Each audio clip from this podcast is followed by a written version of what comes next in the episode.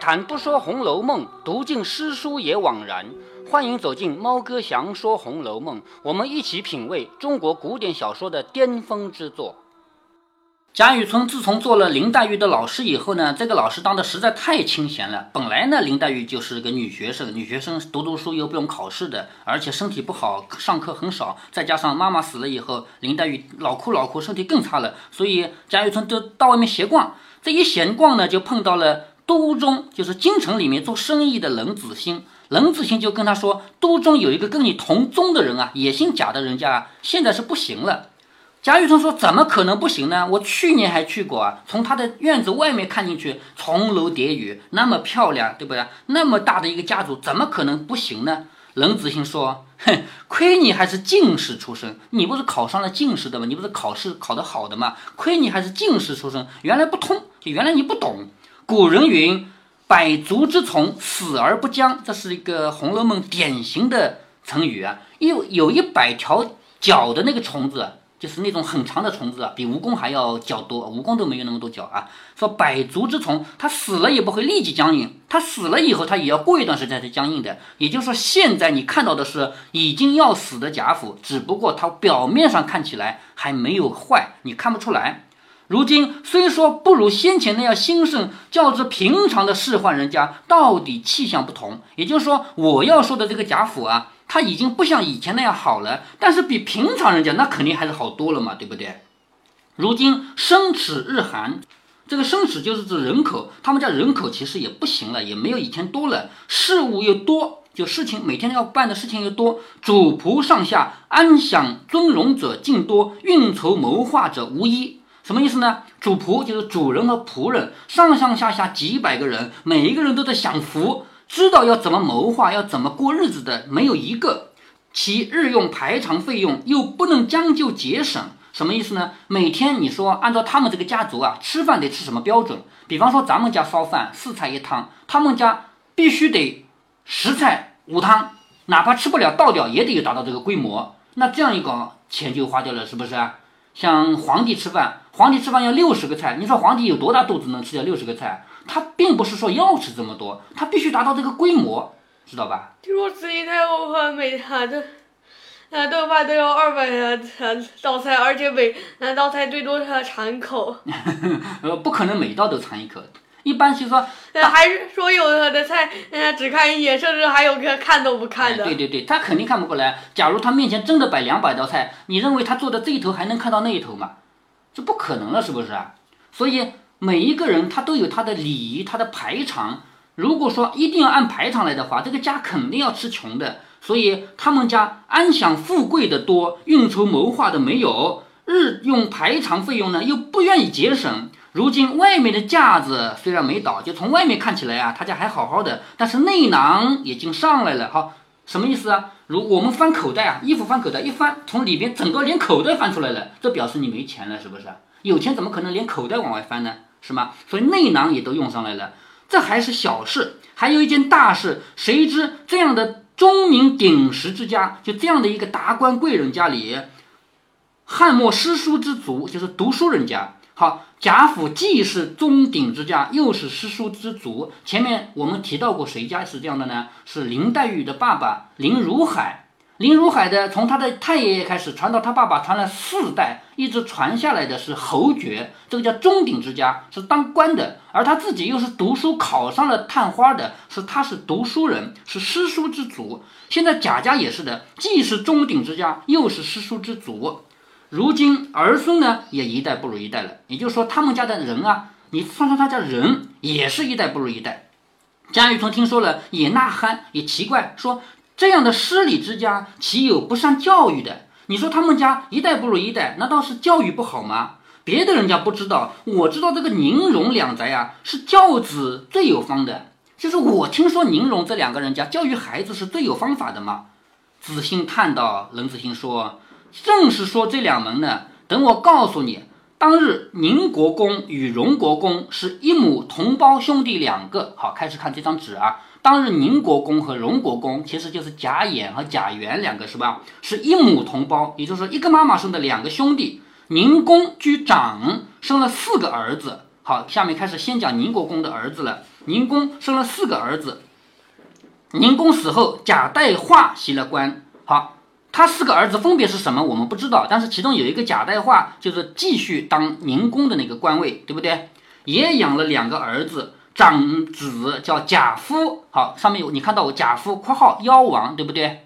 是夭折的，没长大就死掉的叫夭亡。长子叫贾夫，至八九岁上就死了，就这个小孩没长大，只生了一个次子叫贾敬，袭了官。好，现在贾敬呢是继续当宁国公的这个官职的，就传到第三代了吧？如今一味的干什么呢？好道，就是喜欢当道士，只爱烧丹炼供，愚者一概不放在心上。他就整天他只要去炼丹，吃仙丹，就是跟。道士呃到道观里去跟道士一起过日子，其余的事不管了。幸而早年留下一子，他出家了。对，出家了。幸亏他出家之前生过儿子，因为出家人是没有老婆不生儿子的，是不是啊？但是他出家以前就生过一个儿子，这个儿子叫贾珍，看到了吧？表格里。嗯。因他父亲一心想做神仙，倒把官让他袭了。也就是说，从宁公贾演开始的官啊，一代一代一代一代，一直传到现在的这个贾珍手里。贾珍为什么这么现在就已经习官了呢？因为他爸爸不想做官，去当道士去了。他父亲又不肯回原籍来，他的原籍也不是指京城啊，原籍在外面的，又不肯回原籍，只在都中城外和道士们瞎混。也就是说，这个道士在哪儿当的呢？就在京城外面，京城里面不行，外面有个道观，在外面当道士。这位真也好，到第四代的贾珍叫真也啊。这位真也倒生了一个儿子，今年才十六岁，名叫贾蓉。这个贾蓉在开书的时候，他十六岁。如今晋老爹一概不管，晋老爹谁啊？贾靖，就是贾蓉的爷爷，对吧？金老爹这个人一概不管，这个真也，也就是贾蓉的爸爸贾珍啊，这个真也哪里肯读书啊？就是这个人是不读书的料，一味的高乐怪了，就是整天爱玩，把宁国府竟然翻了过来。这个翻过来不是真的只把家翻过来啊，就是家里胡闹，胡闹的什么都不管，反正也没人管得了他。他的爸爸在当道士，对不对？那他家不就是他最大嘛？所以没人管得了他了，也没有人敢来管他。好。这一下子就一句话把宁国府给讲完了，是不是？嗯。下面该讲荣国府了。再说荣府给你听啊。方才说到的轶事就出在这里，就是我刚才不是说有一件奇事吗？奇事就出在这个人家。自荣公死后，好，最前面一个荣国公啊。自荣公死后，长子贾代善袭了官。好，长子贾代善，他有几个儿子，咱们也不知道。有一个叫贾代善的是老大，袭了官，就是他当官。娶的也是金陵世勋史侯家的小姐，你看贾代善下面括号谁呀？史太君。史太君是因为他姓史，姓史，在这个小说里面，史太君一直还活着呢啊。据说到后面的四十回里他会去世，但是小说的后四十回我们看不到。史太君就是贾母，这个人还活着。他娶的是金陵世勋。世勋就是世代做大官的人家，世勋史侯这个人家是侯爵，史侯家的小姐为妻，现在不是小姐了，现在是一个老太太了。但当年她是小姐嘛，生了两个儿子，长子叫什么呢？贾赦，看到了吗？表格里，贾赦，次子叫贾政。如今代善早已去世啊，贾代善去世了，太夫人尚在。夫人如果她年纪大了，她下面还有别的夫人了，她就叫太夫人。比如说。皇后、皇太后，再上去叫太皇太后，反正就往上加那个“太”那个字往上加就行了。所以这个太夫人指的就是贾母，指的指的就是史太君。太夫人还在，长子贾赦袭了官。好，一个人家的官，你再儿子再多，也只能有一个人袭，对不对？总不能说你当，比如说你当一个什么侯什么侯，你生十个儿子都是侯，不可能，是不是啊？只能给一个。所以长子贾赦袭了官。那么按理说，次子贾政就不可能习官了，对不对啊？但是呢，这个贾政啊，自幼喜爱读书，原来也是以科甲要出身的。不料代善临终时遗本一上，就是他的老爸贾政的老爸贾代善啊，临终的时候一个本子一个奏折啊，给了皇帝。皇帝一看，我要体恤先臣，也就是说你们家是有功劳的嘛。就问问你们家除了长子当官以外，还有别的儿子吗？带来给我看看。于是另外赐了这个郑老爹一个主事之衔，令其入部习学。如今已经升了员外郎了。也就是说，按理说他们家能习惯的只有贾赦，但是贾政为什么当官呢？因为贾代善在快死的时候，临死的时候上了一个奏折啊，皇帝呢喜欢他们家，于是就给这个贾政啊，另外也给他当官，如今已经是员外郎了。这郑老爹的夫人王氏看出来了吗？郑老爹（括号括号王氏）这个王夫人就是贾宝玉的妈妈。郑老爹的夫人王氏。投胎生的公子名叫贾珠，后面看到了吗？贾珠十四岁进学，不到二十岁就娶妻生子，一并死了。好，贾珠也死了，但是贾珠和前面那个贾父不一样。贾父后面一个括号夭亡，他是夭折的，小孩没长大就死，这是夭折。但贾珠不算夭折，贾珠还娶妻还生子，他死归死了，但他还有个儿子叫贾兰，是不是啊？所以贾。贾珠他不算夭折，他不到二十岁娶了妻，生了子，一病死了。第二胎呢，回来说这个王夫人啊，第二胎生了一位小姐，她是大年初一生的，这就奇怪了。大年初一生出来一个小孩嘛，对不对？不料有什么奇怪的？不叫奇怪，这巧合，这么巧，大年初一生。咱们这里大啊，呃，当当时大年初一是不是呃最重要的日子？对呀。大年初一在我们整个历史上，任何一个朝代都是最重要的节日嘛，是一个巧合，在那天生了一个女儿，不想后来又生了一位公子，说起来就更奇怪了。怎么奇怪呢？他一生下来嘴里就有一块玉，我们就知道这是谁啊？这就是那个石头投的胎嘛，对不对？他生下来嘴里就有一块玉，这个玉上还有字呢，于是取名就叫做宝玉。你说这是奇事吗？就这个事儿奇不奇？雨村就笑着说：“嗯，果然是个奇事，只怕这个人来历不小啊。也就是说，自古以来没听说过还有谁生下来嘴里有块玉的，是不是啊？那是这个人肯定来历不小，将来要成大事的。”冷子兴冷笑着说：“万人皆如此说，也就是说，所有人都这样说，都认为这个人将来来历不小。于是他的祖母啊，就视如珍宝。你看看那个表上，他祖母是谁？不就是史太君吗？对不对？就是贾母啊。”贾母是贾宝玉的祖母，就是奶奶。他的奶奶爱如珍宝。那年周岁时，郑老爹要试试他将来的志向。这个我们中国传统的社会里有这么一个观点啊，就是你这个小孩将来是做什么的，在你一周岁的时候，我就可以看得出来。怎么看呢？在你身边摆很多很多东西，摆满了各种各样的东西。好，你看你拿什么呢？就是我们日常用到的这些小东西啊，比如说。一支毛笔，比如说一本书，一把扇子。如果说你去把那支毛笔抓起来了，一岁的小孩啊，一周岁啊，啊，这个小孩不错，将来是写字、考试、做官的人，是吧？嗯。啊，如果说你去把一个印，把一个印章拿起来了，那不得了，那肯定要做官，做官才有印章嘛，对不对？那如果说你去拿了一个，比如说一个酒杯。那完蛋了，这个小孩将来是个喝酒的酒徒，你知道吧？是吧？那么一般人家为了能够有一个好点的彩头呢，就明知道这个是假的、骗人的啊，他们也要做做，他们就把这个笔啊、纸啊、书啊放的离小孩比较近。把那些酒杯啊那些东西放得远远的，对吧？这样的小孩都看不着除了酒杯还有什么东西啊不适合？对，不就是将来长大了以后不适合做的东西多了。比方说，我举个例子啊，假如你拿个算盘，说明你要做生意，对不对？嗯。做生意是能赚钱的，但是古人不希望小孩做生意，都希望小孩去做官，是不是啊？所以这个东西也要放远一点嘛。其实做生意也没什么不好，按照我们现在的话说啊，但古代不一样，古代人家的这个观念不一样啊。所以在一周岁的时候，贾政就想看看这个儿子将来是怎么样的，就把那世上所有的东西，这个夸张了，世上所有的东西摆了无数，让他去抓。你知道他抓的是什么？他别的都没抓，就抓什么女孩子用的东西，脂粉、钗环。脂粉就是脸上抹的脂粉啊，钗环就是头上哪两样东西。哎，对，抓就抓这些东西。脂粉就是脸上抹的，钗环就是头上插的那个钗，还有戴的耳环、手环那种，就抓这个。那是不是表示呃他很呃怎么说呢？就是表示他将来就是喜欢女孩，酒色之徒嘛。于是这个郑老爹大怒。就贾政啊，是他的爸爸嘛，就大怒说将来九色之徒，就这个小孩没救了啊，因此就不开心。唯独史太君啊，就是他的奶奶呀，还跟命根子一样。说起来又奇怪了，如今长了七八，好，这里很重要，如今七八岁了。我们还记得前面贾代林黛玉多少岁吗？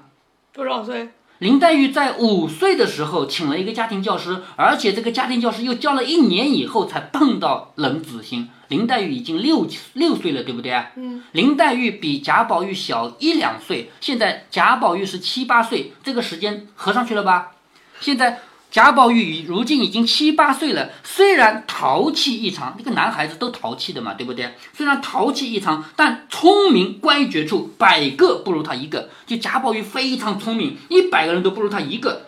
说起这个孩子来也奇怪，他说什么？他说女孩是水做的骨肉，男人是泥做的骨肉。我见了女孩，我就觉得清爽；我见了男人，我就觉得浊臭逼人，浊肮脏，臭就是臭味嘛。就是说，他这个小孩才七八岁，他就会说这个话。女孩是水做的，我见到他们我就开心，觉得他们清澈；男孩呢是泥土做的，我见到他就嫌脏嫌臭。你说好不好笑？就是这个冷子兴就问贾雨村啊，你说好不好笑？将来一定是色鬼了。就是这个小孩长长大了肯定是色鬼，从小一岁的时候抓的是这东西，而且到七八岁了还说只喜欢女孩子，女孩子是水做的，男孩子都是泥做的，是不是？说这个小孩肯定是个色鬼。贾雨村酣然厉色，忙制止。好，这里很注意啊，贾雨村这个人他没有随着他笑，你你跟我讲笑话一样讲啊，我没有笑，他厉色就是很严肃的说，非也不是。可惜你们不知道这人的来历，就说我听你说到这里，我就知道这个人不简单。而你虽然你是比我更了解贾府啊，但是你不懂这个人的来历。大约是郑老前辈也错以淫魔色鬼来看待了，也就是这个贾宝玉的爸爸也看错了自己的儿子，把儿子当淫魔色鬼了。如果不是多读书识字，加以。置之格物之功，置之格物就是什么呢？要什么都学，什么都知道。如果不是这样的话，悟道参玄之力不能知也。就是说，将来这个人不得了，可能会悟道参玄，可能会懂得天地间的那些真理。那么，冷子兴说的话和贾雨村说的话是不一样的了。冷子兴的意思就是，这小孩肯定是个酒色之徒嘛，将来就是。往女人堆里钻的嘛，没出息的人嘛。而贾雨村认为这个人不简单，将来一定是个天地间少有的奇才。那么贾雨村为什么要这样说呢？好，第二回过去了一半了。第二回中心故事除了给你交代林黛玉的身世以外，林黛玉你要知道啊，林如海这个人他没有兄弟，所以将来林黛玉一旦妈妈死了，他要投靠的不能是叔叔伯伯，这个要给你交代了，是不是啊？除了交代这个以外，就主要是贾雨村和冷子兴两个人对话吧。那么冷子兴说的什么话，我们已经听到了。冷子兴说的是我要给你介绍这个贾府的情况，荣国府的情况。而贾雨村要说的是什么话呢？很重要，这是本小说的总纲。最前面我们在开始读这个书之前，我就跟你说过，本书是什么样的书啊？本书是人性的赞歌，是不是？是赞扬人性的。而且我跟你讲过，本书是不喜欢讲那个假话的。比方说，有人说读书好，读书是一件很幸福的事。我喜欢做作业，这个明摆着是假话嘛，对不对？本书是不赞扬这种事的，它赞扬的什么？赞扬的是真实的人性。而这个时候到了第二回，你看啊，才第二回，作者就赶紧借贾雨村的嘴告诉你，我要赞扬的是什么人？不是你们想说的那种好人。历史上好人很多，有很多很多，你可以举出一堆名字来，这些都是好人。但是我作者曹雪芹想要告诉你，我称赞的不是这样的好人，我要称赞的是哪一种人呢？你们认为他不好，而而我认为他是好人的人。那么贾雨村将要说什么，或者说曹雪芹将要借贾雨村的嘴说什么呢？我们下一回再读。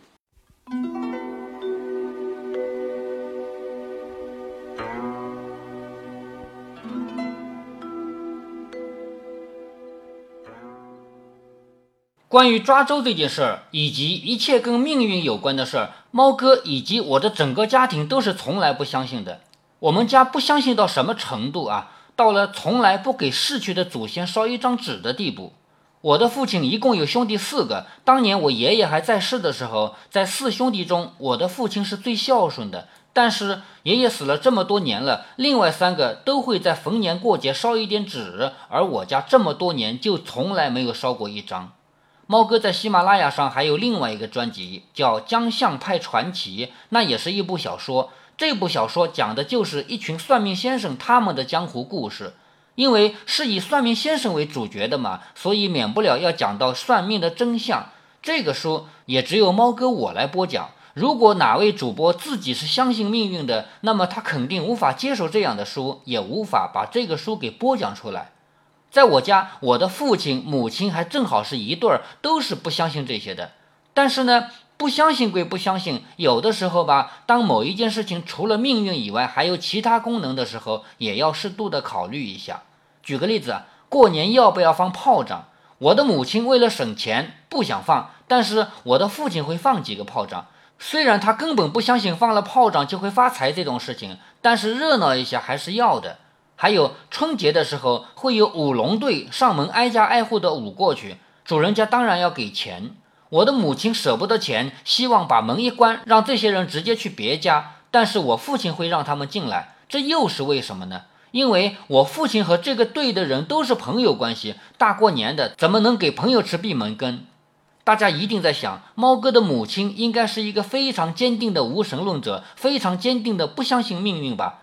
可以这么说，但是我母亲却找过一次算命的，那是我刚上高中的时候。我从小到大从来没有离开过家，就算上学去，还是要回家吃饭的嘛。但是从高中开始，我去了一所管理很严格的重点中学，关在里面不让出来，一个月才可以回一次家。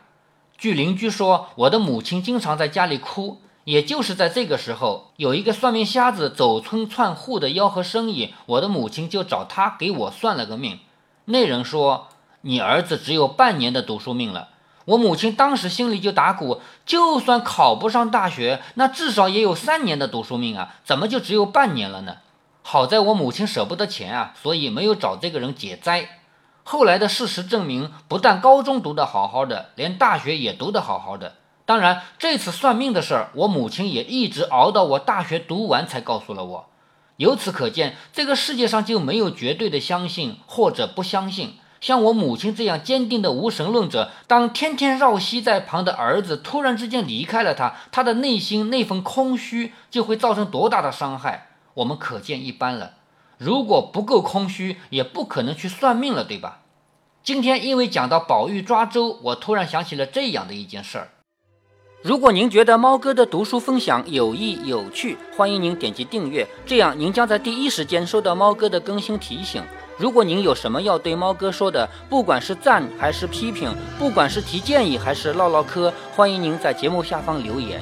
您也可以加猫哥的公众号，四个字“猫哥在线”。